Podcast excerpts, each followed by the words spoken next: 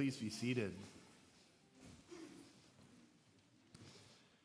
Around the turn of the 21st century, we see this fairly dramatic adjustment in the television industry.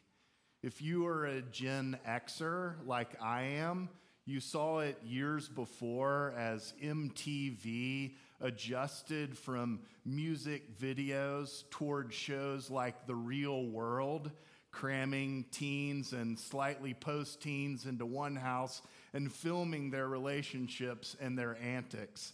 It is around the turning of the 21st century that we begin to fully inherit reality television if you're scratching your heads and wondering, how and why did we ever get to this place in American culture, then I would tell you follow the money. The television industry wakes up to the reality that um, they don't have to pay talent, that they don't have to pay huge production, unionized production crews to produce television shows that film real life scenarios. They can just get people like you and me with uh, to sign an NDA and to sign um, our life away and bring cameras in to film our lives. And we surround the television and watch it happen almost in real time. No more uh, crews of writers and producers and directors, just a few hacks with state of the art television production equipment. In 2014, the History Channel makes even new ground when they greenlight a, a new show that um, takes reality television even down to the very next level, creating a show, a contest where the contestants themselves film the footage that is ultimately shown on TV. I will tell you that during the pandemic, which was filled with large uh, uh, blocks of time where I sat scratching my head, wondering how we would do church when we were separated one from another, I became addicted to this particular show. Maybe you've seen it. It's called Alone. The show itself puts 10 contestants in the middle of the wilderness. Prior to being placed in the wilderness, the contestants are given an option to choose 10 tools off a list of 40, and the show runs by having each contestant film themselves as they live life all by themselves amidst the challenging uh, scenario or context of wilderness, and not just wilderness, but wilderness in isolation. So nobody is paying a cameraman except for the single crew that comes in and films the medical checks, and ultimately the winner of the show alone. I've binged watched several seasons of Alone over the course of the last three years. It's not something that I am particularly proud of, but I can tell you that the content has sucked me in. I sit on the couch or propped up on my bed watching what goes on as a bit of a social anthropologist looking at human, eccentric human beings trying to survive in really adverse conditions with very little food and no, no human connection. Over the course of the last two weeks, I've binged watched season nine of Alone. And let me assure you, it never ends the way that we might think it does when we are watching the beginning of the season. If you, like me, had watched the show, I would tell you that there's a bit of a formula like there is in all shows. But what I can assure you is it never ends in the way that we think it would end. What you see in the beginning of a season, maybe the first three or four episodes, is eccentric, wilderness trained individuals scurrying about, trying to find a source of abundant, clean, fresh water, to build a shelter that keeps them dry and mostly warm, and to find sources of food. Usually, contestants survive off trout or salmon or grouse or squirrels. And in one season, the winner of Alone survived because he killed with a primitive spear a muskox and was able to survive by smoking the meat of the muskox to keep him alive as he outweighed the other contestants. Season nine brings the same curious folks as contestants. And the guy who emerges victorious at the end, I'm sorry, spoiler alert here on season nine. The guy who ends up victorious at the end of season nine is this curious guy named Juan Pablo. Juan Pablo grew up in Mexico. He spends the majority of his life out in the wilderness with his girlfriend, his partner, subsistence surviving at different places. And Juan Pablo's dream is to win the half a million dollar trophy so he can go into the wilderness and buy a homestead and found a community for other like minded, simple, survivalist, survivalist folks. The season never ends the way you expect it would end. Juan Pablo introduces a new strategy to Alone that I had not seen in the prior eight seasons.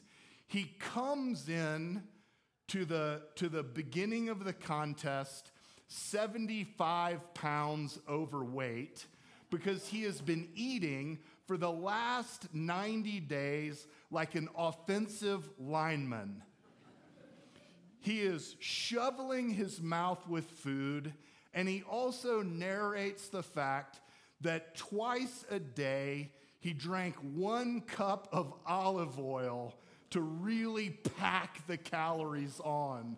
And the curious thing about Juan Pablo's strategy is that he is not out expending calories hunting for food. He fasts for nearly the entire time he is in the wilderness. He's in the wilderness for 70 days and he loses almost a pound a day until the last day the camera crew rolls in under the guise that they're doing a medical check on Juan Pablo and they go through the normal routine and then they surprise him with his girlfriend who embraces him and tells him that he has won.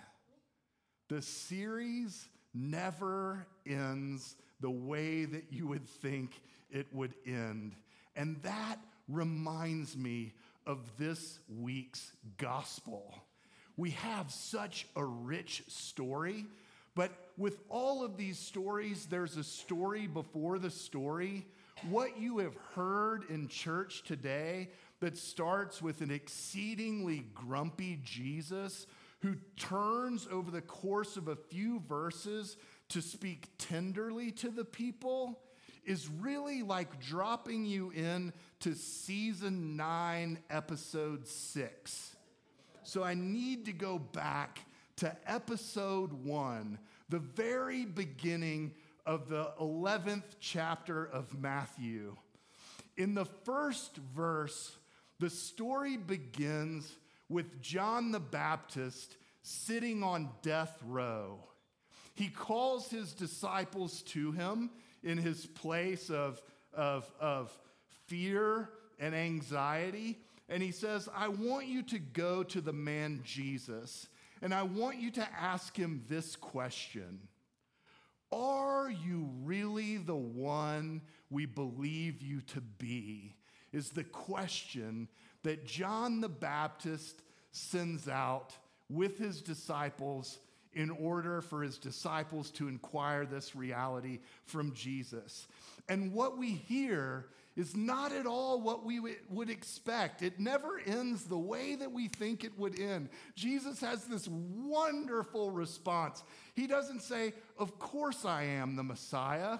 The Father is in me and I am in the Father, just like he does a few verses later to the people. He responds to John the Baptist because he knows who John the Baptist is. He responds to John the Baptist. He says, Go and tell him, go and tell that man, your master who is sitting on death row, right at the threshold of his death, go and tell him that the blind see, the lame walk, the lepers are cleansed, the deaf hear, the wretched of the earth know that they are beloved of God.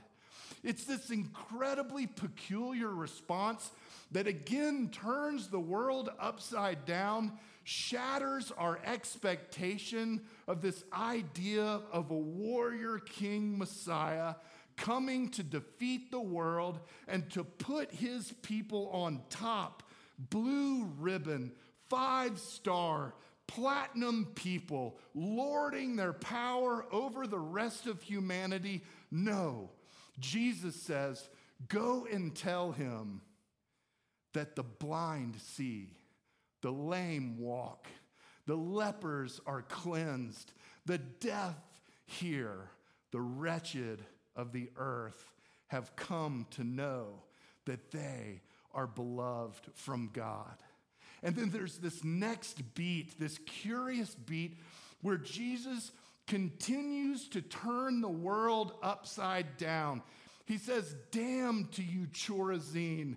Damn to you, Bethsaida. When we hear names of places in the biblical scripture, we know we're meant to wake up, that there's some, in, there's some real intention when we hear the names of physical places. Chorazin, Bethsaida, the places where Jesus has spent the majority of his teaching and healing ministries.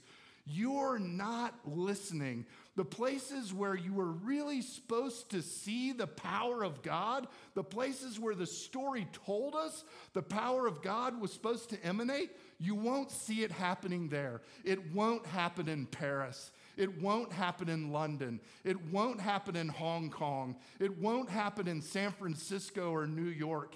It'll be coming from Rock Springs, Wyoming, or Saratoga, Wyoming, or Chugwater, Wyoming. It will be coming. The power and love of God will be coming from a place you never expected.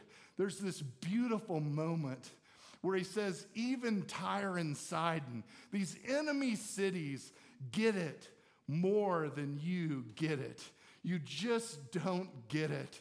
And then he opens the next beat of the story, which we heard today. There's this prayer Father, I thank you that it's the simple people who get it. It's not the fancy pants Parisians or Londoners or New Yorkers. Sorry, did I, I just offended a few people, didn't I? It's the simple people of Wyoming who get the message of God. And then there is this beautiful place, this beautiful passion, this beautiful paragraph that just turned my world over a few years ago, right about the same time that I began to watch the series Alone. I was sitting in my office day after day wondering, scratching my head, fretting, anxious. How do we do this thing? How do we do this thing that we call church during a time when we can't be close to one another? And in my own study of the scriptures, I wandered into uh, Matthew 11. Particularly when I read the Bible, the majority of the time I read it from this crazy translation that you have before you today. It comes from the message, which was translated by Eugene Peterson, who was both a, a pastor and a biblical scholar. He died up in Livingston, Montana a few years ago, which is why when you hear um, his version of the mustard seed story, he's very contextual. He talks about the pine nut you know, just like someone from Livingston, Montana would, right? That small seed that gives so much richness to creation. But I was reading this passage and I came along the last paragraph and I had to write it down because I just, I don't want to get it wrong. It's so beautiful, but it's just not what we would expect. He says, Are you tired? Are you worn out, burned out on religion? Come to me, get away with me, and you'll recover your life. I'll show you how to take a real rest. Walk with me and work with me. Watch how I do it. And the most beautiful line of the paragraph learn the unforced rhythms of grace. We spend so much of our lives churning and burning and earning so that we might end up on top. And yet, this story that we have, this story that is so central to the embodiment of our faith, narrates a very different experience. We don't get there by churning and burning and earning. We get there from a place of utter surrender. We don't arrive standing firm on our own two feet with our fist in the air, high fiving each other we arrive on our knees, or maybe even more likely, flat on our face. You heard these beautiful words from Paul this morning. From the traditional translation, you remember he says, I do the very things I do not wish to do, and I don't do the very things I wish to do. Fast forward a couple verses. Wretched man that I am, who will deliver me from this body of death? Period. Beat. It is Christ Jesus. This way, this way that is in this story is the way forward for us as we seek to fully embody the faith. It's not by churning and earning and burning. It is from a place of utter brokenness and surrender that we meet the unforced rhythms of grace. You know, the first time I encountered this passage is from the traditional translation of the liturgy. It's still in our prayer book, but we don't use it very often. It comes from the offertory sentence, from one of the offertory sentence from the Rite One text. What I mean for those of you who aren't Episcopalians or not like super nerdy Episcopalians, because you would have to be in order to know this, or you would have just had to have been there. It's the thee thou liturgy, right? And it is at this place, this place standing in between the liturgy of the word, this part of our service, and in between the liturgy of the table, the communion, the relational part of the service, where the priest stands and reads that, that traditionally translated line Come to me, all ye who are weary and heavy laden, and I will give you rest. For my yoke is easy and my burden is light it never ends the way we would expect it to end. The way, Jesus' way, is an upside down way. And yet, we all are so drawn to the rest that Jesus promises.